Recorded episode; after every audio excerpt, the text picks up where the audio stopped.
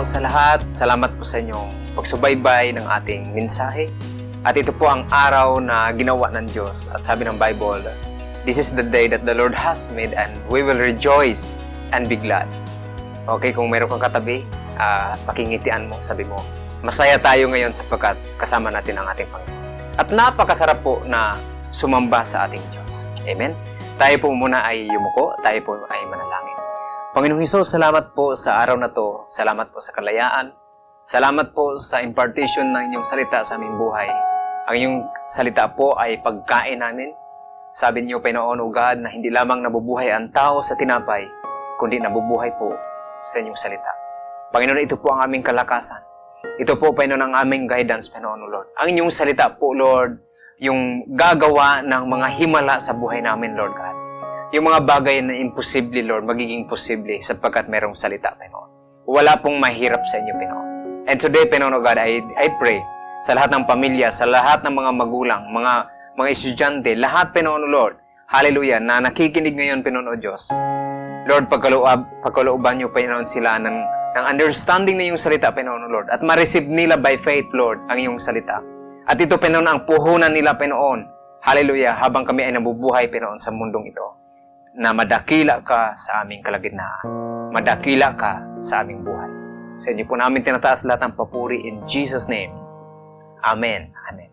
Hallelujah. Amen. Ngayon pong umaga, ang ating pong pag-usapan ay isa pong commitment ng, uh, ng, ng tatlong magkakaibigan na ipinadala sa isang lugar, foreign land, at doon po mayroon pong ginawa ang Diyos sa buhay nila.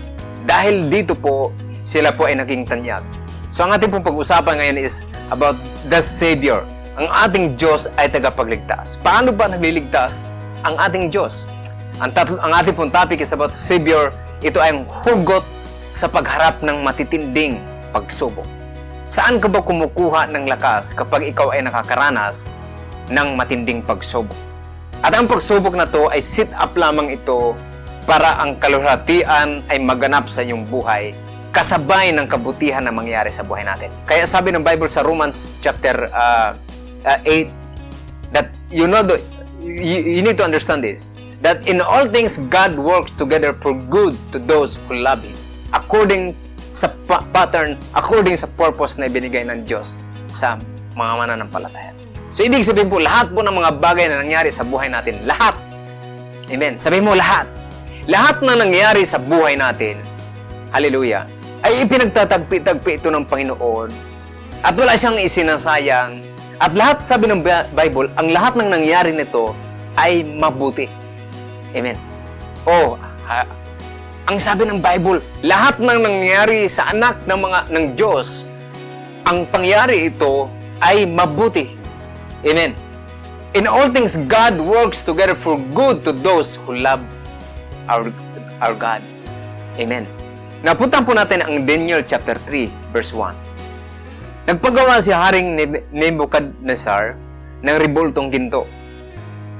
May siyam na po na talampakan ang taas at siyam na talampakan ang lapad.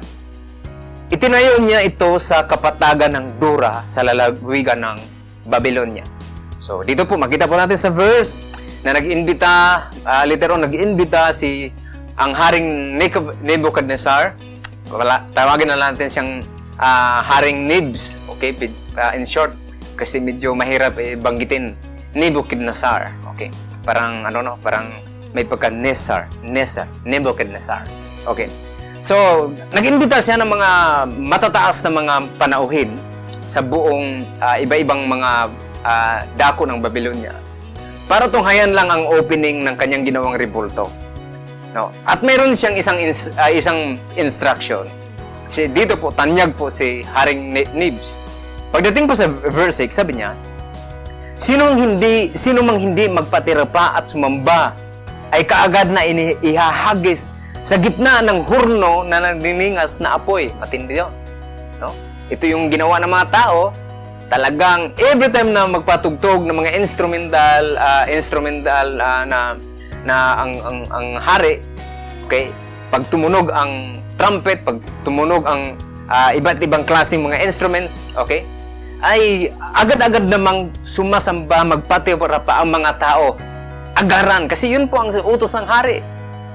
Talagang susunod sila doon sa utos ng hari na sasamba doon sa rebulto na pinatayo. At sumamba sa mga Diyos-Diyusan ng haring ito. Ngunit merong tatlong tao, okay, maliban sa tatlong tao na to, na mga Israelita. Ang pangalan po ng tatlong ito ay si Meshach, Shadrach, at Abednego. So, may, siyempre, meron ganong mga, meron ganong batas. May nagsumbong po sa hari. Ah, sabi niya, hari, may tatlong Hudyo na hindi sumasamba doon sa ipinabagawa mong rebulto. Of course, nakaka-offense sa hari. Kaya naman, ang sabi niya, ang report na karating kaagad, sa, puntahan natin ang verse 12, may ilang mga Hudyo na iyong itinalaga sa pamahala sa lalawigan ng Babylonia na sina Shadrach, Meshach at Abednego. So meron pong mga katungkulan, mukhang madidimot itong tatlo na to. okay. O hari, ang mga lalaking ito ay hindi nakikinig sa iyo. Sila hindi naglilingkod sa iyong mga Diyos, di nagsisamba man sa rebultong ginto na iyong itinayo. Verse 13. Kaya't sa puot at galit, no, matindi na nga ang galit. Alam mo, marami ako nakitang mga galit. Pero matindi yung may puot, no? Nagsama. Puot at galit. Ay pinag-utos ni Haring Nebs na dalahin sa kanya sina Shadrach, Meshach at Abednego. Dinala nga nila ang mga lalaking ito sa harap ng hari. So at least kahit mayro, mayroong galit, matindi na ang puot, meron pa rin siyang ah, tawag natin dito sound mind ang hari na to. Sabi niya, okay, ah, bigyan natin ng pagkakataon, baka mayroon, ibi- mayroon lang silang ibang dahilan na ah, bigyan mo natin silang pagkakataon, magpaliwanag. Yun po ang katangian ng hari. No? Although may galit, pero kailangan mo pag, ano, kumaga mayroon siyang ah, diplomasya sa kanyang mga ginagawa. So siya, patawag nga yan. Verse 14. At ah, sabi ni Haring Nebuchadnezzar, at sinabi sa kanila, O Shadrach, Meshach at Abednego, totoo ba na kayo hindi naglilingkod sa aking Diyos? Ni nagsisamba sa ribultong ginto na aking itinayo? Grabe. Totoo ba? Ito na yung nakakatak- ah, nakakatakot na tanong. Totoo ba? At ah, nakita natin na sabi niya, kapag tumugtog ang ganitong mga instruments, okay, dapat magpatirapan ako yun. Pinalaan ulit. Verse 15. Ngunit kapag kayo hindi sumam- sasamba, kayo kaagad na ihagi sa gitna ng hurno na naginingas na apoy. At ito ang question of all questions. Sinong Diyos na mga pagligtas sa inyo sa aking mga kamay? Alam niyo po, meron po tayong matutunan sa tatlong ito.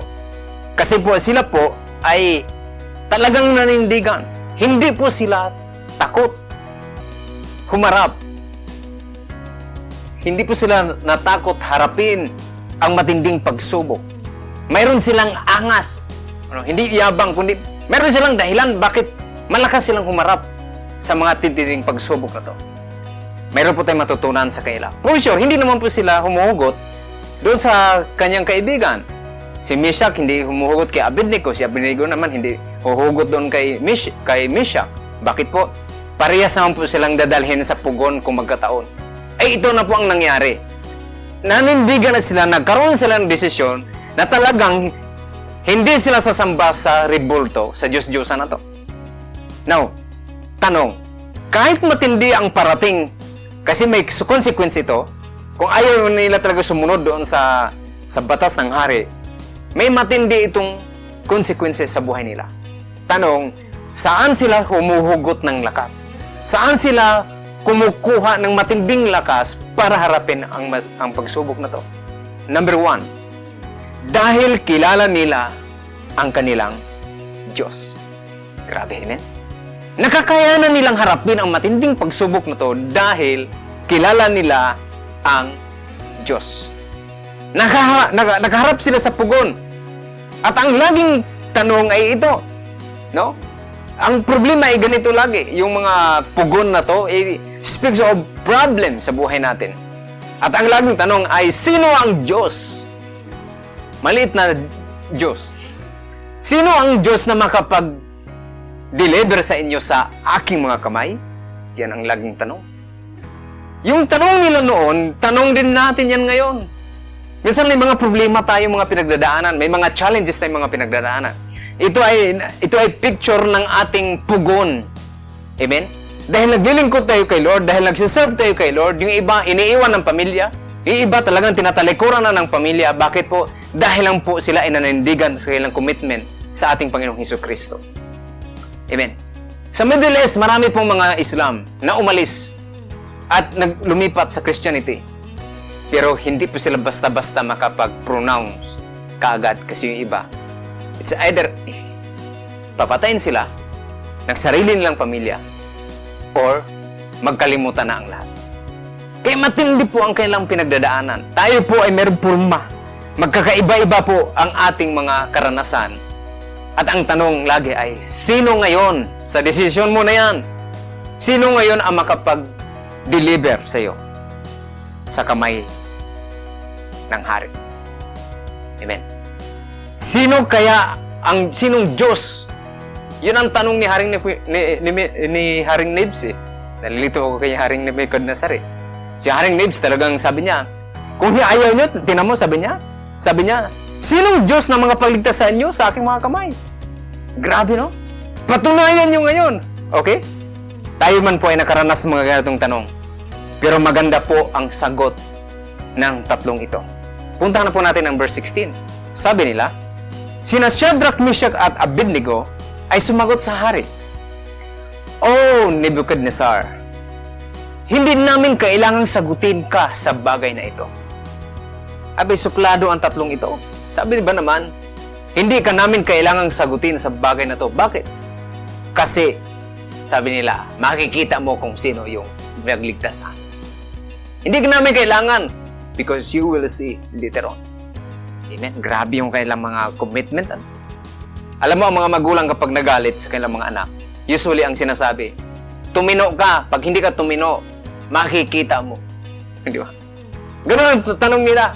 Ganun ang sagot nila. Hindi na namin kailangang sagutin ang bagay na to, Haring Nebuchadnezzar. Bakit? Makikita mo. Later on, makikita mo. Amen? Kaso lang, yung ibang mga anak na talagang rebellious ang kanilang espiritu, dumating na yung araw, wala pa rin talaga makita. No? Ang mga tao na to, may, ang, ang tao po ay kumikilos ayon sa pagkakilala niya sa kanyang Diyos. Kaya nga, kapag ang Diyos mo ay maliit, at talaga kung kilos ka, buhat-buhatin mo lang yan. no? Lagyan-lagyan mo ng kandila, tirik-tirikan mo yan. Hindi naman gumagalaw. Amen? Alam niyo po, marami pong mga tao, mga Kristiyano na ang, kapag ang pagkakilala mo sa Diyos ay parang spoiled siya na Diyos, talagang gagamitin mo ang kabutihan niya ang kanyang grasya para ikaw ay magkasala. You may, na, you may lead a very lost life kapag ang tingin mo sa Diyos ay talagang, ay, okay lang magkasala kay Lord. Di bali, hingil ako ng tawad, mapagpatawad naman siya. Marami po mga ganun. Kapag masyado nang ang tawag itong mga mga higher extreme. No? Kaya talagang, oh, mampagpatawad si Lord. God is love. Puno ng grasya ang ating Panginoon. Tayo yung sa grasya ng Panginoon. Kaya okay lang, kahit anong sabihin mo, kahit ano yung kilos mo, okay lang kasi nandyan naman ang pabor ng Panginoon.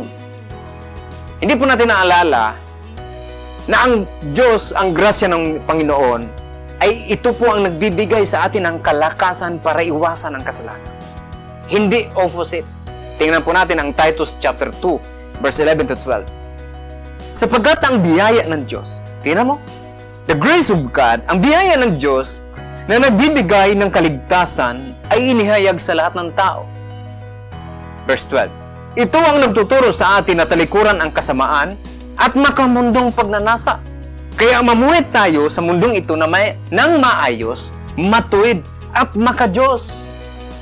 Kaya kapag tingin mo sa Diyos na talagang spoiled siya sa atin, no?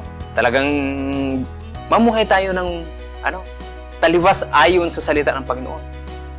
Kaya kapag ang buhay mo ay extreme na, yung wala ka ng, yung parang you are, you are free kahit makamundo, hindi po yun ang grasya ang nabibigay sa iyo. That is flesh. Kasi hindi mo pwedeng kontrahin ang salita ng Panginoon. ang sabi ng Bible, ang grasya ng Diyos, ito yung nagtuturo sa atin na talikuran ang kasamaan at makamundong pagnanasa, balikan natin. Sabi niya. Kaya sabi niya, mamuhay kayo, tayo sa mundong ito ng ano daw, maayos, may katuwiran at merong makadiyos. Ang susunod po na extreme ay ito. Ang susunod na extreme, kapag ang tingin mo naman, pagkakilala mo sa Diyos ay stricto, aba, marami ka na namang idadagdag kung ano-ano idadagdag. Tama ba? Yung iba talagang ah, ah, talagang sinisikap manalangin, sinisikap magbasa ng Biblia para lang hindi mapalo. Tingin kasi nila sa Diyos, kapag hindi nakapanalangin, pinapalo ka agad. Hindi na sila nagsiserve, hindi sila nagpipray, hindi na sila nagdidibo out of delight. Pero ginagawa nila ang mga bagay-bagay dito out of fear. Dahil lang sa takot. Baka, ay kapag hindi ako mag-pray, baka kunin niya ang anak ko. Ano anak? Kasi po, iba na po, extreme. Ang tingin mo sa Diyos, yung tatay mo na matindi mamalo. Yung nanay mo kasi, yung father figure natin, minsan kapag ano yan, doon tayo humuhugot. Kaya iba, nabubugbog ng mga magulang. Malayo sila kay Lord kasi akala nila yung Diyos na to, tatay. Yung tatay ko nga, ga, siguro ganun din. Kaya nga, yun po ang resulta ng pagiging reliyoso. Marami pong mga sablay. Amen. Marami pong mga sablay. In fact, yung ibang mga reliyon ay nagtuturo ng mga matitinding mga parang self-discipline.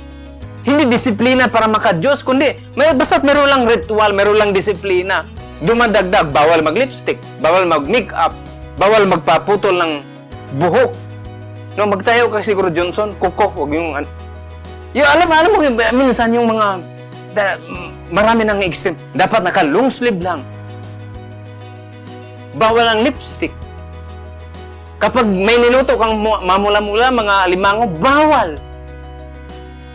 Ano nangyari?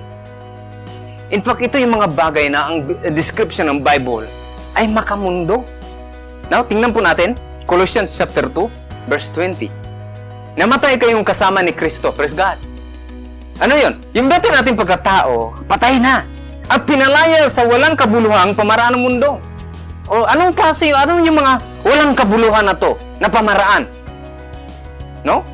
Kasi kabuluhang pamaraan ng mundo. Kasi minsan, pag makamundo, ah, nagsasayawan siguro yan. No? Eh iba, ha, hindi na magpalakpak kasi makamundo daw yon. Yung Iba naman, magsayaw. Lahat ng klaseng sayaw. Sumayaw ka man sa, ta, sa ano, sa diskuhan. Of course, masama yon. Pero minsan yung sasayaw ka kay Lord, makamundo rin daw yun kasi merong mga galaw. O, o ka nang gumalaw. Dito sabi niya, at pinalaya sa walang kabuluhang pamaraan. Ano yun? Kaya bakit namumuhay pa rin kayo sa na para makamundo? Bakit sumusunod pa rin kayo sa mga tinut, tinutuntuning tulad ng verse 21? Huwag hahawak nito. Huwag titikim niyon.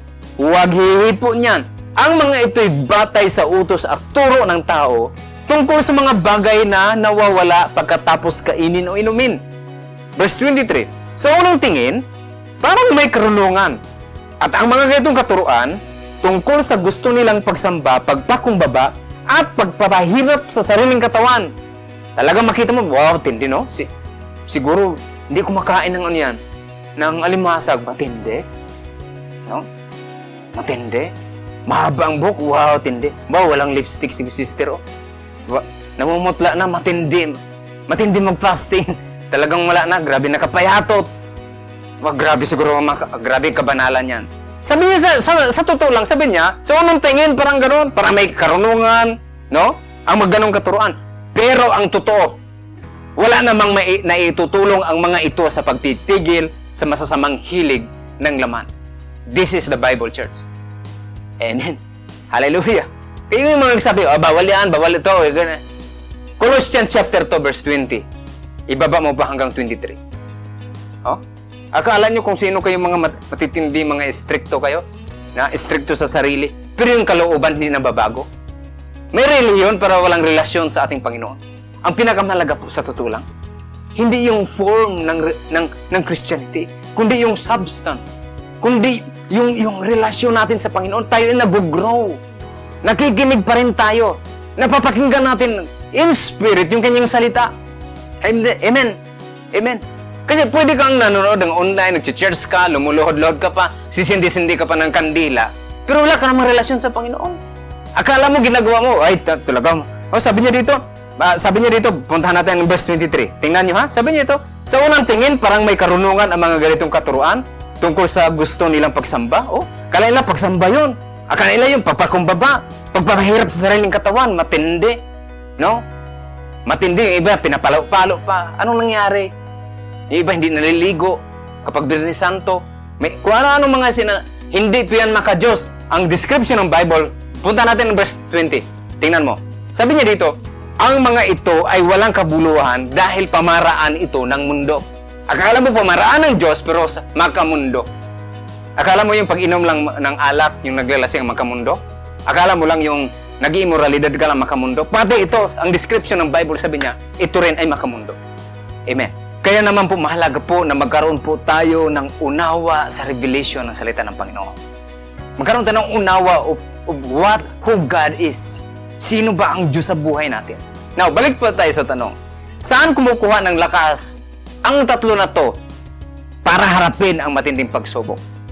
Alam mo po, ito yon Dahil kilala nila ang kanilang Diyos. Hmm.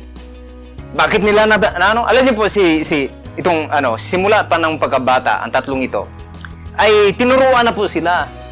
Ang mga Israelites, tinuruan ng bata pa lang, tinuruan na sila about sa kanilang identity kung sino sila.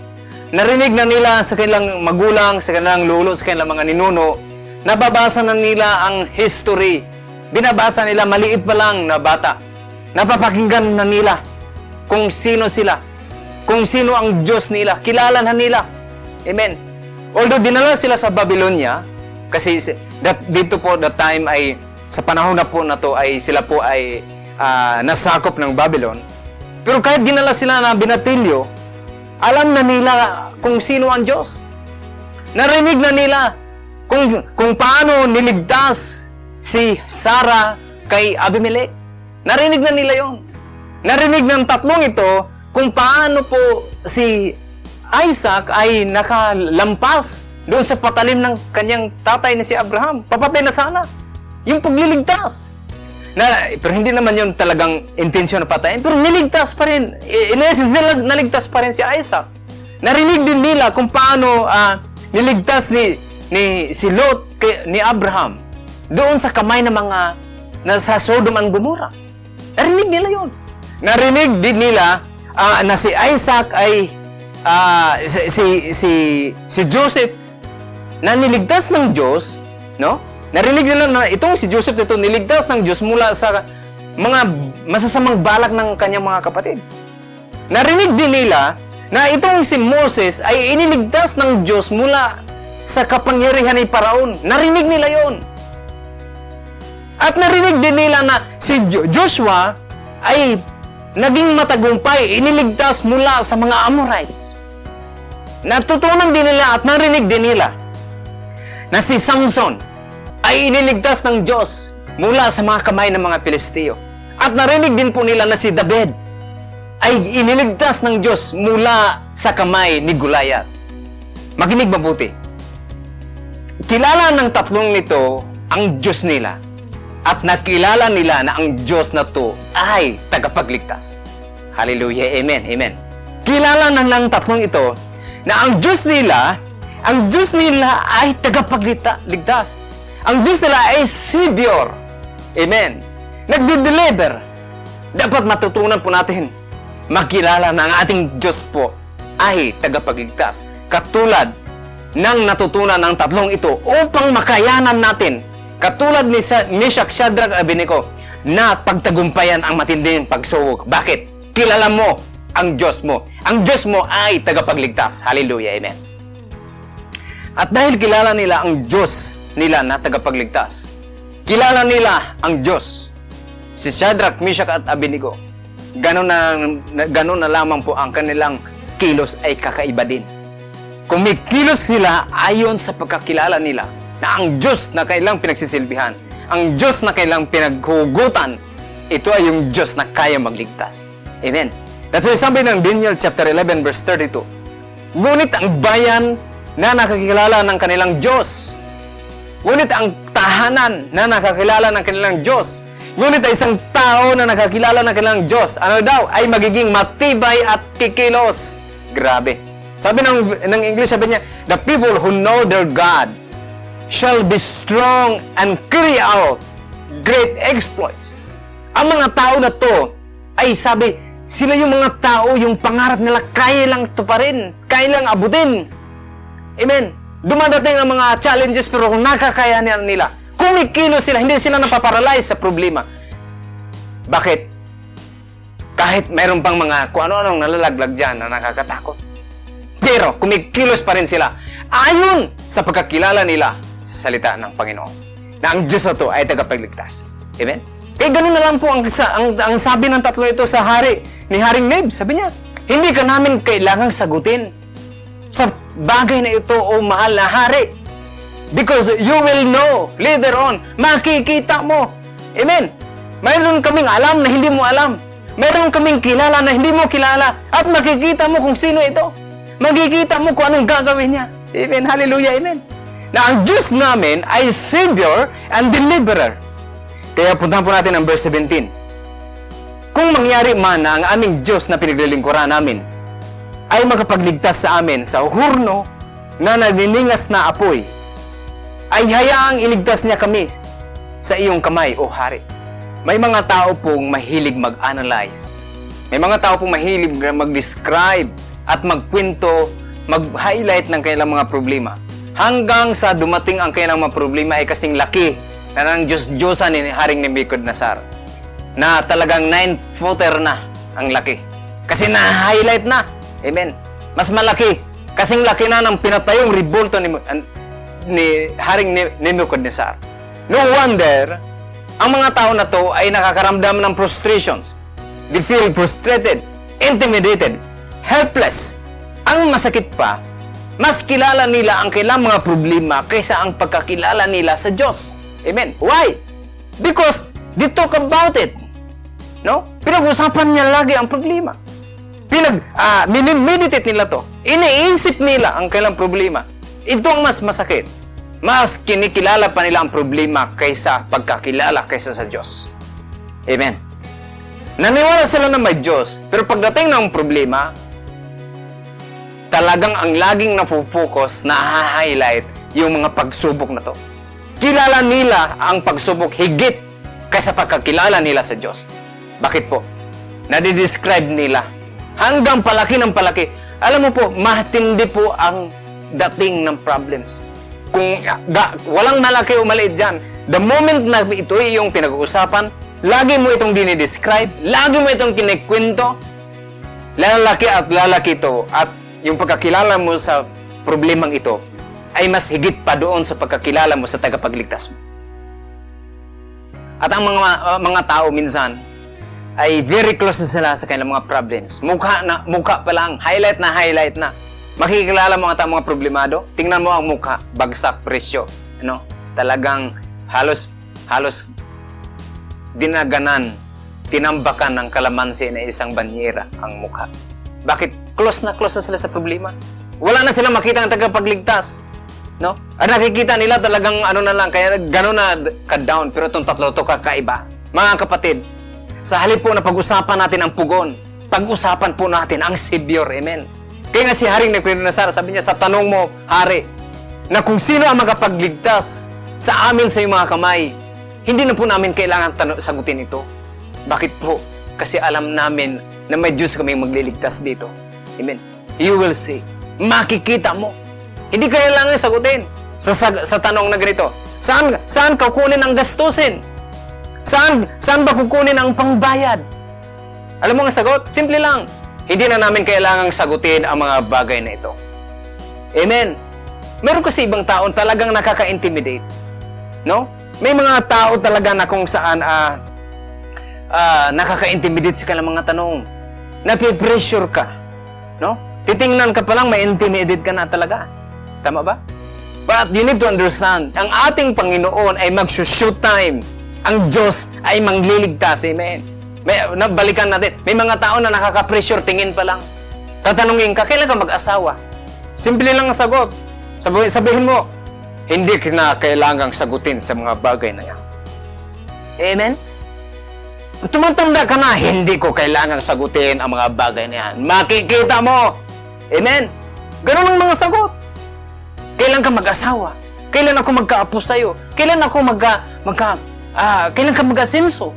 Matagal ka na nagtrabaho, kailan ka pa magtra- mag, kailan ka magtrabaho? Sabihin mo nanay mo, hindi ko kailangang sagutin ang mga bagay na, pag, pagalitan ka nanay mo, ano?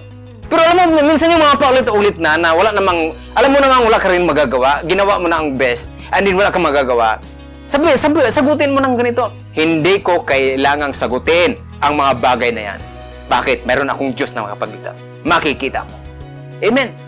Yung meron akong kakilala na talagang na-pressure na siya sa mga tanong, no?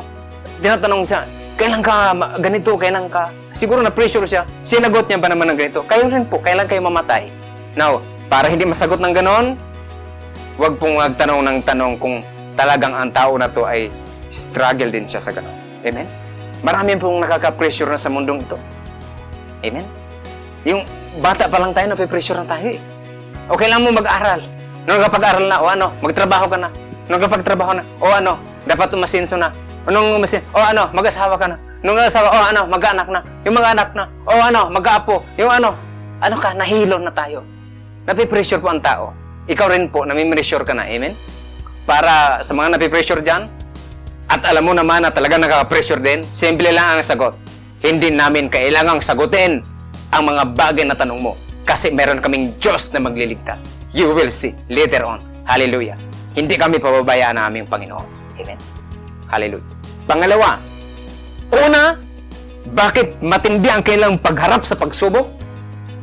Dahil kilala nila ang Diyos. Pangalawa po, dahil kasama nila ang Diyos. Hallelujah. Amen. Compared po sa tatlo, obvious naman po na mas makapangyarihan po si Haring Nebuchadnezzar compared kay Shadrach, Meshach at Abednego. Pero, no match sila sa Diyos ng tatlo na to. No match si Haring Nebuchadnezzar sa, tat, sa Diyos ni Meshach, ni, ni Meshach at ni Abednego. Kasama na si Shadrach. Tatlo sila eh. No, no match! Malami, malimit po kasi nating marinig. Kadalasan naririnig po natin ito. At tayo minsan nakapagpayo ng ganito. At nakakarinig rin tayo kasi narinig natin to, pinapalakas din natin na yung isa nating kapatiran. Sinasabi kagad natin, harapin mo ang problema. Huwag kang matakot. Kaya mo yan. Magpakalalaki ka. Talagang i, ano mo, ah, harapin mo ang problema mo. Yan ang pinakamalaking problema. Kasi hinarap mo mag-isa. Ito ang sasabihin ko po sa iyo. Huwag mong harapin ang problema hmm? nang ikaw lang. Huwag mong harapin ang problema ng ikaw lang. Ito po, huwag kang humarap sa problema ng mag-isa, isama mo ang tagapagligtas.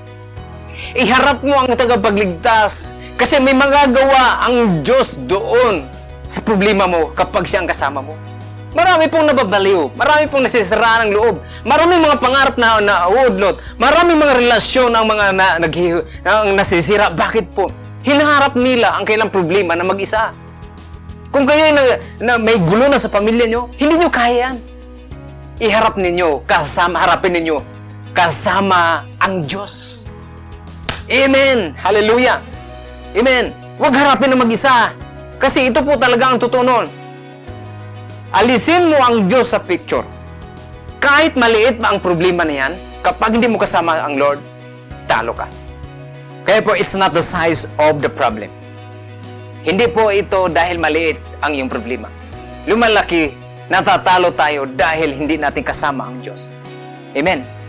At kung sino ang kasama mo noong humarap sa problema, tao man na to o ang Diyos, yun po ang magdidikta kung ikaw ba ay malakas o mahina sa, pag, sa pagharap ng pagsubok sa buhay natin. Amen.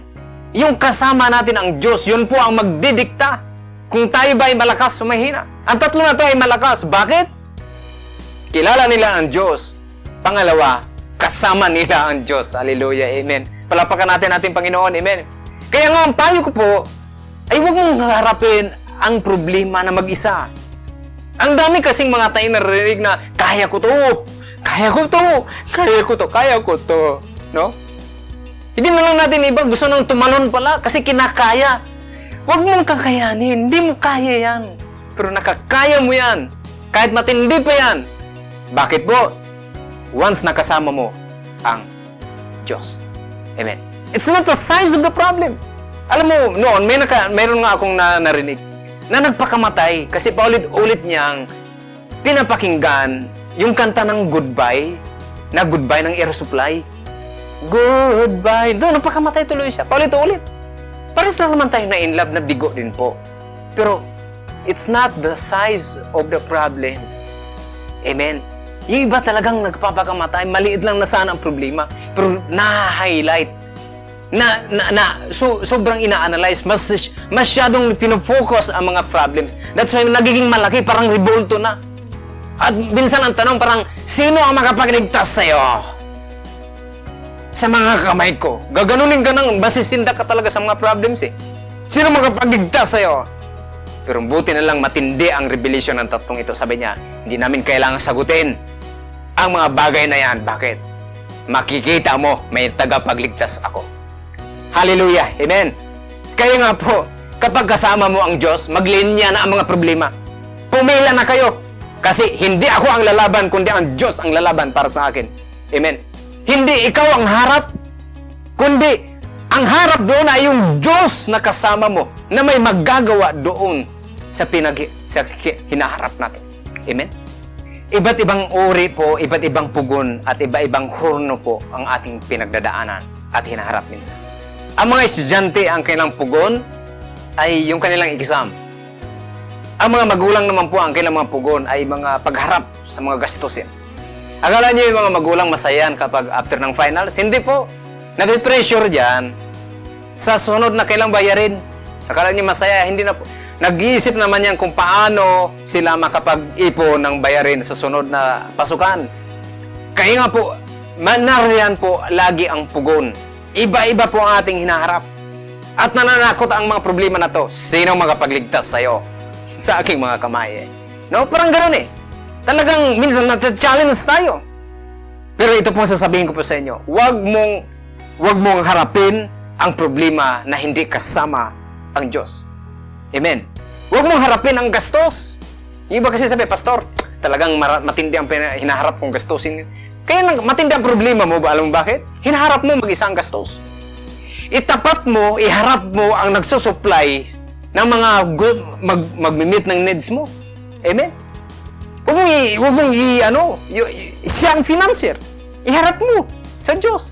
Amen. Kung struggle ka sa alak, iharap mo ang Diyos doon sa struggle mo na alak. Ang problema kasi iba ang hinaharap natin eh. No? Harap-harapan talaga. Yung iba naman, s- struggle ka sa pornography. I- struggle ka sa immoralidad. Iharap mo ang Diyos na may magagawa doon sa sa, sa, sa tukso na kung saan hindi mo malabanan. Huwag mong, hindi kaya ko to. Hindi mo kaya yan. Makakaya mo lang yan kapag iharap mo ang Diyos sa sitwasyon. Amen. Amen. Maraming gustong mapalaya. Ayaw naman, ayaw naman iharap si Jesus. Amen. Maraming gustong umasenso. Maraming gustong magbago ang kanilang buhay. Maraming gustong mapatawad ang kanilang kasalanan. Pero bakit hindi nangyari? Alam niyo ba- bakit? Wala naman doon si Jesus sa kanila. Talagang gusto nilang masenso sa kanilang sariling kakayanan. Gusto nilang magiging mabuti sa kanilang kakayanan. Alam niyo po, hindi mo kaya yan. Ako nga noon, kapag magkwentuhan tayo noon, at high school pa lang, ang pinaka-period ko, PI. Talagang nag, nagmumura ako. And then, pinupukpo ko na yung bibig ko. Hanggang na, nakita ko tayo, dumudugo kasi ayaw ko na magmura. Pero hindi ko po kaya. Hanggang sinabi ng pinsan ko, sabi niya, Kuya, hindi mo kayang magbago. Kaya mo magbago kapag kasama mo si Kristo. Alam niyo po, nung tinanggap ko ang Panginoong Hesus sa buhay ko, doon po nagsimula, nag-iba po ang lahat. Yung bagay na hindi ko kaya, na kaya. Hallelujah, amen. Yung mga bagay na malalaki noon, maliit na lang. Yung problema na kasing laki ng nine-footer na pinagawang rebulto ni Haring Nebuchadnezzar, lumiit na wala. Kinaya, nanindigan, matindi ang angas. Tindi no, angas. Matindi ang kanyang confident na harapin ang matinding pagsubok. Bakit? Nag-iba. Once, ito po ang game changer eh. Once na isama mo si Lord, iharap mo sa iyong mga pagsubok. Ano man ang klaseng challenges yan? Ipila mo na, magpila na sila. Bakit?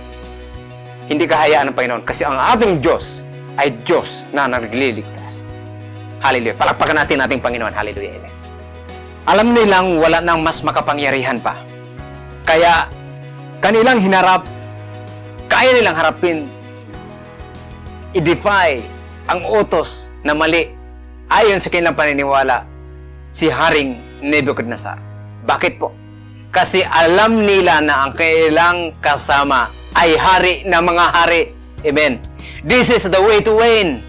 That's why, ito naman po ang nangyari. Itong si nagalit lalo ang hari si Neb- Nebuchadnezzar. Mas lalo siyang nag- nagalit. Anong ginawa niya? Matigas sa ulo niya. Painitin niyo ng pitong bisis ang pugon. Matindi. Biruhin mo. Ma, yung apoy pa lang nga eh, matakot ka na nga eh. Painitin pa ng seven times. To the point yung kanyang mga bodyguard namatay dahil sa init. Doon pa kaya doon sa ilulublog ka doon. Ganun po katindi. Alam niyo po, kapag nanindigan ka yung commitment mo kay Lord, at sabi mo, Lord, ikaw nang haharap, alam mo yung mga challenges mo, mas lalong mga challenge yan. Napapansin nyo? Kapag ikaw ay may, may commitment kay Lord, yung, lalo na yung mga baguhang mananampalataya, matindi ang persecution. Matindi yung ano, yung mga laban. Pero huwag kang tumigil. Kasi ganun po ang kaaway. Mas lalo niyang pinapainit ang isyo, mas pinapainit ang pugon para gumive up ka. Pero ang tatlong ito, hindi gumive up. Amen. Kasi alam nila na papunta sila sa victory. Amen.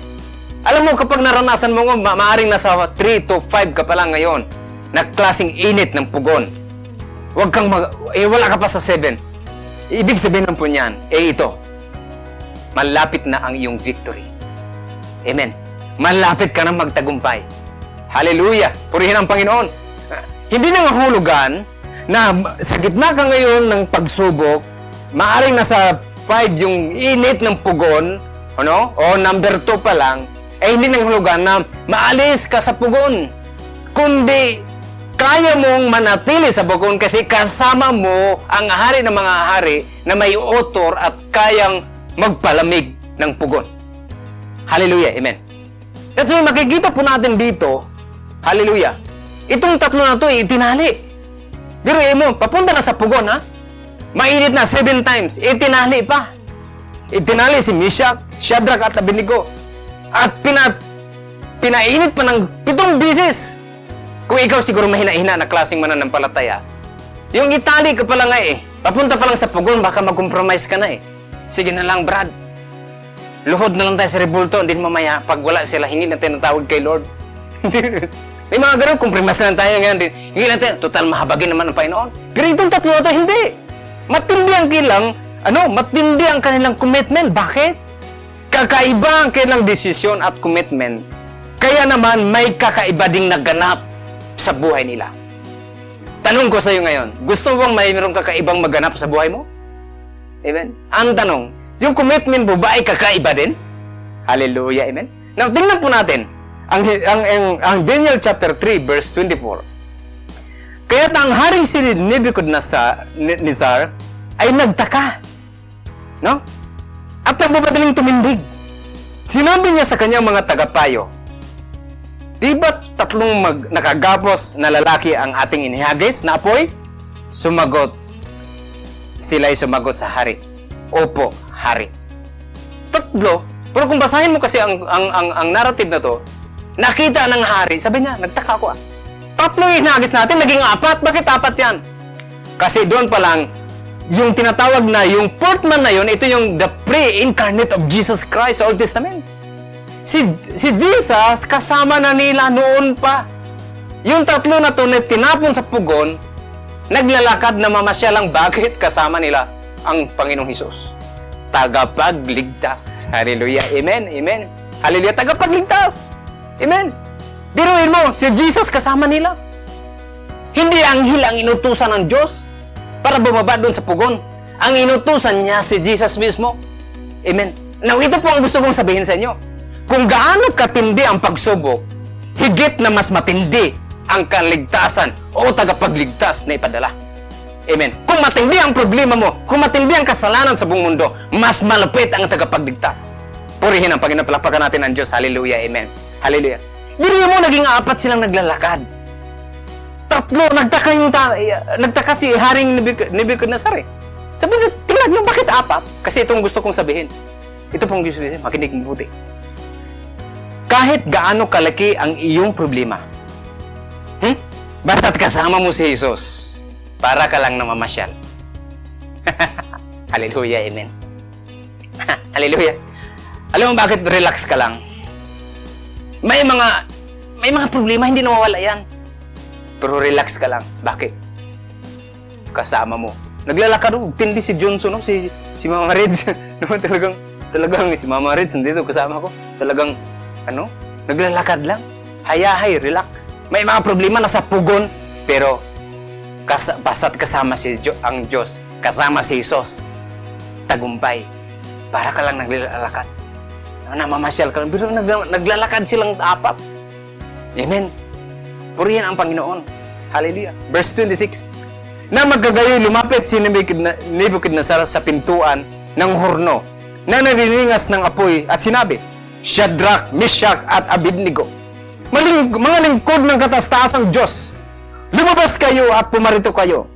Kaya si Shadrach, Meshach at Abednego ay lumabas mula sa kalagitnaan ng apoy. See, marirecognize ka sa mga bagay na nilalampasan mo pagsubok. Amen. Maha-highlight ka lang. Makikita ang testimony mo sa mga pagsubok na dinadaanan mo, yet nilalampasan mo. Amen. Biro mo kanina ang sabi ng hari, galit at puot. Ngayon sabi niya, mga lingkod ng Diyos na kataas-taasan. Biro mo, na-recognize na. Kanina matindi ang galit, puot. Pero ngayon sabi niya, saan si Sadyok, Meshach at Abednego? Mga lingkod ng kataas-taasang Diyos. Ang pagsubok po ay nagpapakilala lang kung sino ka. Amen. Kaya kapag may mga problema po tayo, may mga pagsubok, hallelujah, sabihin mo, Lord, salamat. Bakit? Maha-highlight ka naman, Lord, sa buhay ko. Purihin ang Panginoon. Amen. Hindi yung kunting problema lang na nalanig ka. Eh, di mo nakakawatin. Bakit? May pinagdadaanan. Hindi opportunity sana yun na ma-recognize ka na eh. Ang problema, nag, nag, natupi ka naman eh. No? Bunga baliktad, tumatumbling ka naman, gumugulong yung iba ayaw ng tumayo. Pero sasabihin ko sa iyo ngayon, kung ikaw man yan, maaring natumba ka, tayo! Sabi sa katabi mo, tayo! Kung wala kang katabi, sabi mo sa sarili mo, tumayo ka! Amen. Bakit? It's your time. It's showtime, man. It's showtime. Kasama ang mga Panginoon. Tumayo ka. Bakit? It's time na ma-recognize ka. Na sabihin, Oh, mga batang ito. Anak ng Diyos. Nagliling mga lingkod ng kataas-taasan. Pero mo na-recognize ng unbeliever. Hallelujah. Hindi yung, ano, hindi kung ano mga feelings natin, sumusunod kagad tayo. Amen. Amen. Amen. Na-recognize lang, nagkakaroon ka lang ng matinding testimony. Kung ang iyong commitment, pakinig mabuti dito, kung ang iyong commitment ay pareho kahit ikaw ay nasa labas ng pugon o nasa loob ng pugon. Amen. Marirecognize ka lang. Paglabas ka ng pugon, parang walang nangyayari. Kaya sa lagab ng loob ng pugon, namamasyal. Recognize ka. Makikita, ma- mag-glorify si Lord sa buhay natin. Amen. That's why lahat po ng bagay na nangyari sa buhay natin ay opportunity na ma-highlight, mag-glorify ang ating Panginoon. Bakit po? Makita nila, makikita mo na aking pinaglilingkuran ay Savior. Amen. Savior who can, who can move the mountain. Amen. My God is mighty to save. Hallelujah. Amen. Amen. Purihin ang Panginoon. Kaya kung ikaw ay mayroong inalagaan na tao, mayroong kang dinidisciple, huwag kang gumive up. Amen. Wala kang karapatang gumive up. Dahil ang lingkod ng Diyos ay lingkod kahit nasa labas o nasa loob ng pugon. Amen. Ang pagsubok po natin ay nagpapakilala lang po tayo na, na lang, lang po ito kung kung sino ka. Nagpapakilala lang ito sa isang tao. Di nyo na ba napansin? Kailan lumabas si Shadrach, Meshach at Abednego? Kailan? Nung pinalabas siya ng hari. Kung hindi nga mahip, kung hindi nga pinalabas, siya ayaw lumabas eh. Na-enjoy na doon. Bakit? Ito pang gusto kong sabihin. Ito yon. Kasi ang kamakasama ang Diyos kahit sa gitna ng matinding pagsubok, ito ay langit din. Palagpakan natin ang ating Panginoon. Hallelujah. And I declare faith sa buhay mo. Amen. Na kaya mong tumibag ng mga bundok. Bakit? Ang Diyos natin ay tagapagligtas. Ang Diyos natin ay kasama natin. Amen. Hallelujah. Ang mga, pag, mga makasama natin, kahit sa gitna ng matinding mga pinagdadaanan, basta't nandoon ang ating Panginoon, langit din yun. Pero mo hindi nga sila lumabas eh. Uy, kakawawa na, tagal man dito.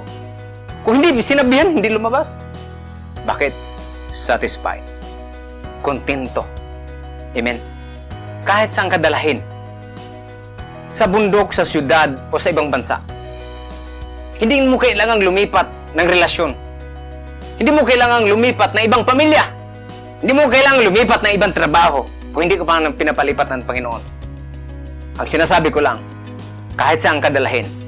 Kaya nga nung si Abraham, pinapili siya kay Lot, ni, ni Lot at saka ni, ni ano, sabi ni, ni, ni Abraham, mamili ka pamangkin.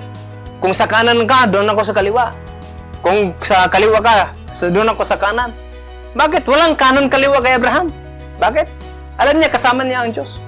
Kung saan ang Diyos, nandoon ang pagpapalan. Amen? Nandoon ang pagsama. Kontento na siya. Amen? Paraiso. Purihin ang Panginoon. Hallelujah. Amen. Kailan po natapos ang pagsubok? Nung makita na ni Haring Nebuchadnezzar at ng kanyang mga tauhan ang pagliligtas ng Diyos. Hallelujah. Amen. Ito po ang purpose ng pagsubok. Ang malalahati ang Diyos. Amen. Ang makita ng mga tao sa buong mundo na ang Diyos ay kasama mo sa buhay natin. Amen. Mayroon pong mga katangian, ah, refining qualities po ang pagsubok. Amen. Tingnan nyo, nung pumasok si Shadrach, Meshach at Abednego papunta sa pugon, bago pa lang sila pumunta sa pugon ay nakakadina. Nakagapos, paglabas ng pugon, wala nang kadina. Amen. May mga bagay na sa labas, pagdating mo ng pagsubok at nalusutan mo ito sa tulong ng Panginoon kasi kasama mo, Amen, maiiwan sa pugon. Hallelujah. Amen. Hallelujah. May mga pagsubok na ating nalalampasan. Napakarami po na nabago dahil sa pagsubok. Amen. Yung mga taong mayabang nung nagkaroon ng pagsubok, nag marunong ng bumaba. Amen. Yung mga tao na ah, maraming mga um, hindi hindi hindi hindi ni-recognize ang Diyos, hindi ino-honor ang Diyos, nung dumaan ang pagsubok, matindi na ang paghanga sa kanila sa ating Panginoon. Amen. Yung mga walang dunong, wala pang discernment, pag lampas ng pagsubok, naging matalino. Amen. Hallelujah. Alam mo, ikaw kaya kulang ka lang siguro sa pagsubok para tumalino, ano? O kaya kung nasa pagsubok ka na, talagang i-invite mo ang Panginoon, makakalabas ka dyan. May mga bagay na naka, nagtatali sa buhay natin. Pero ang pagsubok po ang lulutas. Kaya huwag mong, huwag mong iwasan ang pagsubok. Hayaan mo. Bakit? Basta kasama mo ang Panginoon, may magagawa si Lord. Amen. Ang tatlong ito, pagdating maraming maraming mga mga sinasabi ang tao, paglabas, nirecognize sila ng tao. Hallelujah. Amen. Nung papunta pa lang sila doon, parang ang kanilang Diyos ay walang magagawa. Paglabas nila, yung mga tao na yun, yun mismo ang sumamba. Purihin ang Panginoon. Amen. After lumabas, naglapitan yung mga tao. Inusisa. No? Kinapakapa ang mga bu- ang buhok. Walang bakas ng apoy. Walang amoy ng apoy. Walang usok. Amen? Anong ibig yung sabihin? Kapag kasama mo ang Diyos, mabango ka. Amen. Hallelujah. Palapag natin ang Panginoon. Kaya po pinuri ni Haring Nebuchadnezzar ang Diyos. Amen. Kaya ka sabi siguro, paano na yung ari? Paano na yung reporto mong pinatayo doon? Ayaw ko na doon, sabi niya. Matangkad nga, nine-footer nga, pero hindi naman sumasama sa pugon. Amen. Hindi naman sumasama. Pero ang Diyos ni Meshach, Shadrach at Abed- Abednego ay sumasama kahit sa matinding apoy. Sumasama sa kanila. Church, ito po ang Diyos po natin ay hindi lamang dakila, hindi lamang makapangyarihan, hindi lamang eternal, kundi ang ating pong Diyos ay sumasama at nagliligtas sa matinding problema. Hallelujah. Amen. Si Haring Nebuchadnezzar mismo ang nagkwento. No? Siya na mismo ang nag-promote. Alam mo, kailangan, hindi kailangan, sabi ng Bible, kailangan mo lang magpakumbaba. Kasi in a proper time, si Lord ang mag-honor sa'yo, si Lord ang magli-lift up sa'yo. Amen. Itong tao na to, nagpakumbaba lang sila sa kapangyarihan ng Panginoon. Lord, samahan mo kami. Sinamahan sila, nagtitiwala sila na iligtas ang Panginoon. At dumating ang time, nilift up sila. Yung hari mismo, yung nagpe-persecute mismo, yun ang nagtanggol sa kanila. Hallelujah. Yung, yun mismo ang nag-promote, nagkwento. Napakaganda po after mong dumaan ang pagsubok. Amen. Kasi ibang tao na mismo ang magkikwento kung ano ang ginawa ng Diyos sa buhay natin. Hallelujah. Amen. Yung sabihin ba, nako, yung si Gail, nung after ma-born again, nako, ang bait. No? Nung si si si Nezer nung after makilala ang Panginoon, nako, talagang nanindigan sa kabanalan. Yung si Duna, nako, nag-iba talaga ang buhay. Yung bata niya nung nakakilala sa Panginoon, naging masunurin sa magulang. No? Yung, yung estudyante na yan nung nakakilala sa Panginoon, na born again, tumaas ang grades. Hindi na kasi nag-ML. Ganon. Amen. Yung pamilya na yan nung nakakilala sa Panginoon, na born again sila, nagkakasundo-sundo, marunong na magpatawad. Nagkakamali pa rin, pero meron ng pagpatawaran. Hallelujah! Masaya na sila. Lagi. Bakit po? Na umiiba. Ang mga tao mismo ang makakita nito. Mapopromote ka mismo. Ibang tao ang magkikwento para sa'yo. Hallelujah! Amen! Amen! Ma One day, in due time, pag dumating na makalampas ka sa pagsubok, mapopromote, i-lift up ka ng Panginoon. Bakit? Kung, kung ito ay ang kung, malaking kung, kung matuto ka na iharap sa pagsubok kasama ang ating Panginoong Hesus. Hallelujah. Tingnan natin ang verse 29. Kaya't ako'y nag-uutos na ang bawat bayan, bansa at wika, tindi no?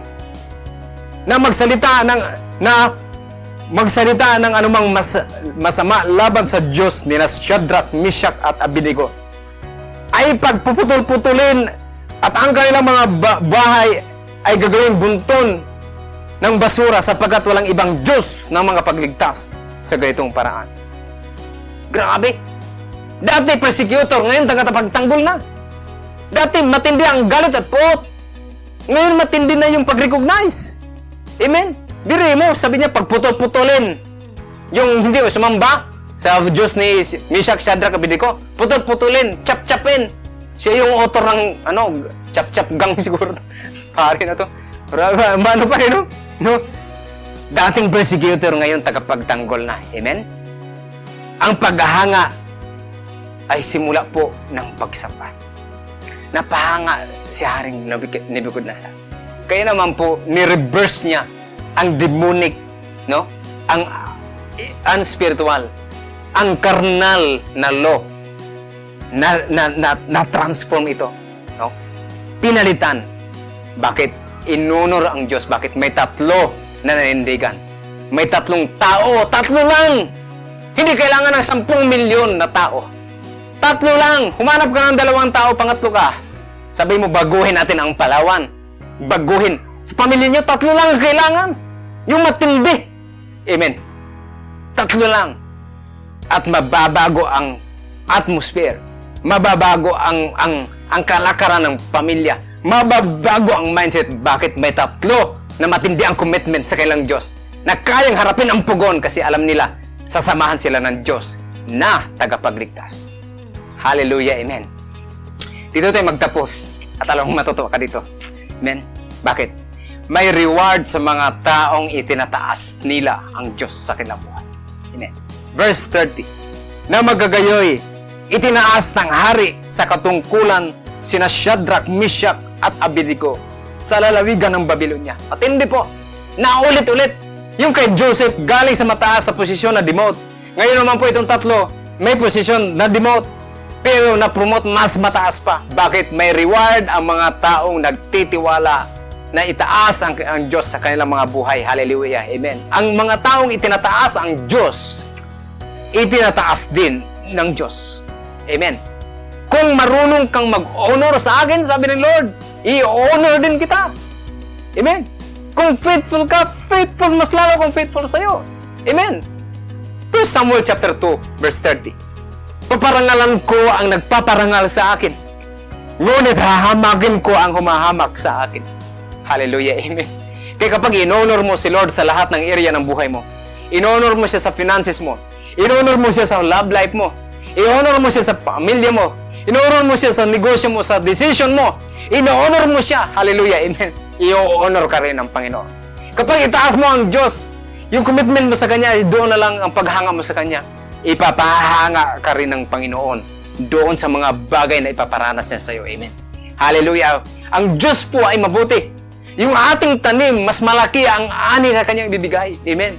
Yung honor natin na ibinigay natin sa Kanya, ang balik nun, matinding honor. Hallelujah. Amen. Pero yung buong Babylonia ang na-influensyahan, tatlong tao lang to. Ulitin ko po, hindi kailangan ng maraming tao. Tatlo lang. Amen? Barkada. Hanap ka ng barkada, ha? Na hindi madrama, hindi bugnutin, hindi situational, kundi sabi mo, tara, harapin natin, tayo ay mag, tayo magpagamit sa Panginoon. Amen? Desisyonan na natin to. Committed tayo. I-honor natin ang ating Panginoon ba?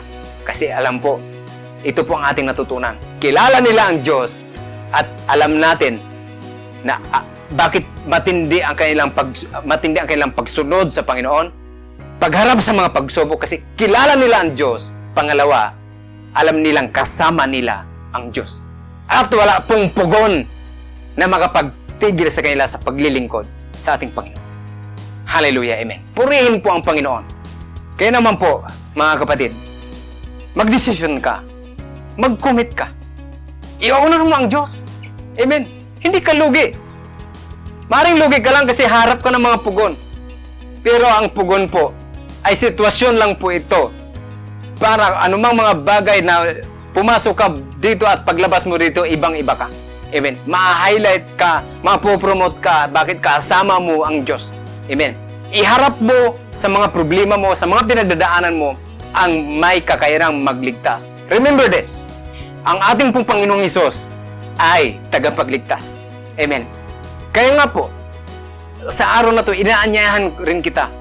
Kung alam mong hindi ka pa nanampalataya sa ating Panginoong Isos, kaya kanyang iligtas mula ka sa kapahamakan. Amen. Siya po ang ipinadala ng Diyos Ama dito sa lupa.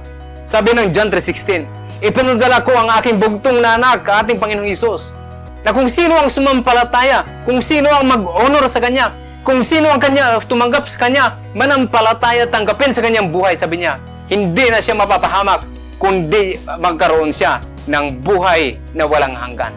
Kapag nampalataya ka sa sinabi ko ngayon, na ating Diyos ay tagapagligtas sa'yo, walang imposible. Kahit ano pang kasalanan mo na nagawa, at kahit anong kasalanan na nagtatrap sa'yo ngayon, once na tumawag ka sa Panginoong Hesus, ngayon mismo, hindi kailangan na pumunta ka na sa iba. Ngayon mismo, ngayon mismo nakikinig ka, ililigtas ka ng ating Panginoon. Hallelujah. Purihin ang Panginoon. Amen. Tayo po ay manalangin. Kung ikaw po ay first time mo manalangin ng ganito at wala pa si Jesus sa buhay mo, tutulungan kita na lumapit sa Panginoon. Yumuko po tayo, ipikit ang iyong mata, at na-MTM natin na tayo ay manalangin. Sumabay ka sa aking panalangin. After kong, after kong banggitin ang word na to, ay gawin mo rin itong panalangin, sincere panalangin katulad ng panalangin na to. At alam ko po na ito ay divine time para makabalik ka at maligtas ka, makasama ka sa langit. At sa mga pagdadaanan mo, mayroon ka ng kasama. Ang kasama na to ay tagapagligtas ang ating Panginoong Kristo. Tayo pa ay manalangin. Sabihin mo sa iyong bibig, Panginoong Hesus, marami pong salamat. Nakita ko po na ikaw ang ipinadala dito sa lupa upang bayaran aking mga kasalanan. Nakita ko po na ikaw ay tagapagligtas. Panginoong Isus, iligtas niyo po ako sa aking mga kasalanan. Iligtas niyo po ako sa aking karamihan. Panginoon, patawarin niyo po ako at tinatanggap kita bilang Panginoon at tagapagligtas ng aking buhay. Panginoon, salamat po. Simula po ngayon, Panginoon, isasama kita sa lahat ng aking mga pinagdadaanan. At Lord, alam ko po, Panginoon, na hindi mo ako pababayaan, Panginoon. Alam ko po, Panginoon, na meron kang magagawa, Panginoon. Lord, ako na po ay sumagad na sa aking sarili. Kailangan kita, Panginoon. Lord, salamat po sa iyong habag at grasya. Ngayon po, Panginoon, ako po ay nag-commit, Panginoon, Lord. Na iharap kita, Panginoon, sa lahat ng klase ng mga pagdadaanan ko. Hallelujah. Purihin ka, ugan. Salamat sa kaligtasan na regalo mo sa akin. Salamat po sa buhay na walang hanggan na pinagkaloob mo sa akin. Lord, mahal kita. Ako po ay nanampalataya sa iyo. At ngayon, Panginoon, Lord, hallelujah, ako po ay magdesisyon na itataas, i-honor kita sa buhay ko. Malalahati ang iyong pangalan sa buhay ko. Ito po aking dalangin sa pangalan ni Jesus na aking tagapagligtas. Amen. Amen. Congratulations kapatid. Kung ikaw yan, welcome sa pamilya ng Diyos. John 1.12 Ang sino man na nagipag-isa sa ating Panginoong Iso Kristo, tumanggap kay Jesus, siya ngayon ay binigyang karapatan na maging anak ng Diyos. Hindi ka lang sasamahan ng Diyos, kundi ikaw ay anak na ng Diyos. Congratulations! Kung ikaw naman po ay nangihina, kung ikaw yung kristyano na nangihina at parang gusto mo nang gumiba up at ikaw ay gumiba up na, ito yung panahon na bumangon at harapin ang buhay kasama ang ating Panginoon. Makinig ka mabuti. May kasama ka. Ang kasama mo ay hari ng mga hari. Ang kasama mo ay tagapagligtas. Siya ang maitaas sa buhay natin. Hallelujah. Amen. He is our Savior.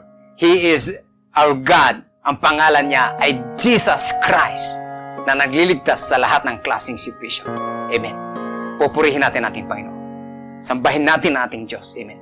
Matuto kang i-honor. Simula ngayon, i-honor mo siya sa lahat ng area ng buhay mo. Amen. Kasi the moment na i-honor mo siya, hindi siya pahuhuli sa'yo. I-honor ka niya, kanya rin sa, hap, sa tamang panahon. Ngayon, maaring mayroon kang ki- kinakaharap. Pero parang namamasyal ka lang. Amen? Hindi ka natatakot. Kasi alam mo, may gagawin at gagawin si Lord sa buhay mo. Kilala mo na ngayon si Jesus. Siya ay tagapagligtas. At kilala mo na rin ngayon na siya ay kasama mo. Pagpalain ka ng Panginoon. God bless you sa linggong ito.